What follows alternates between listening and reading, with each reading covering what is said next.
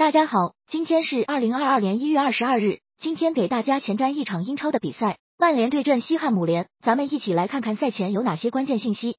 一、曼联球星 C 罗上轮被朗尼克提前换下之后，明显带有情绪，表现略显难看。本场比赛若 C 罗继续首发，可能会对曼联的进攻端有所影响。二、曼联两天前才在客场多踢了一场英超的补赛，相较而言，西汉姆联休息了整整一周，体能上面来说，曼联无疑是处于下风的。三，曼联最近十二次主场面对西汉姆联取得了九胜三平的出色战绩。最近的四个英超主场面对西汉姆联也是赢下了三场，在主场面对对手表现极佳。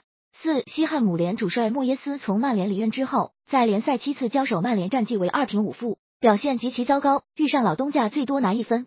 五，西汉姆联主力后腰绍切克最近两轮因伤并未出场，而他的替补球员队长诺布尔也有伤无法登场。最近两场比赛，兰奇尼客场打后腰的表现较差。也导致了球队上一轮二比三输球。若本场绍切克无法及时归队，对球队会造成较大影响。六，西汉姆联本赛季率先兜球的十场比赛完成了四场逆转，同时也是本赛季逆转次数最多的英超球队之一。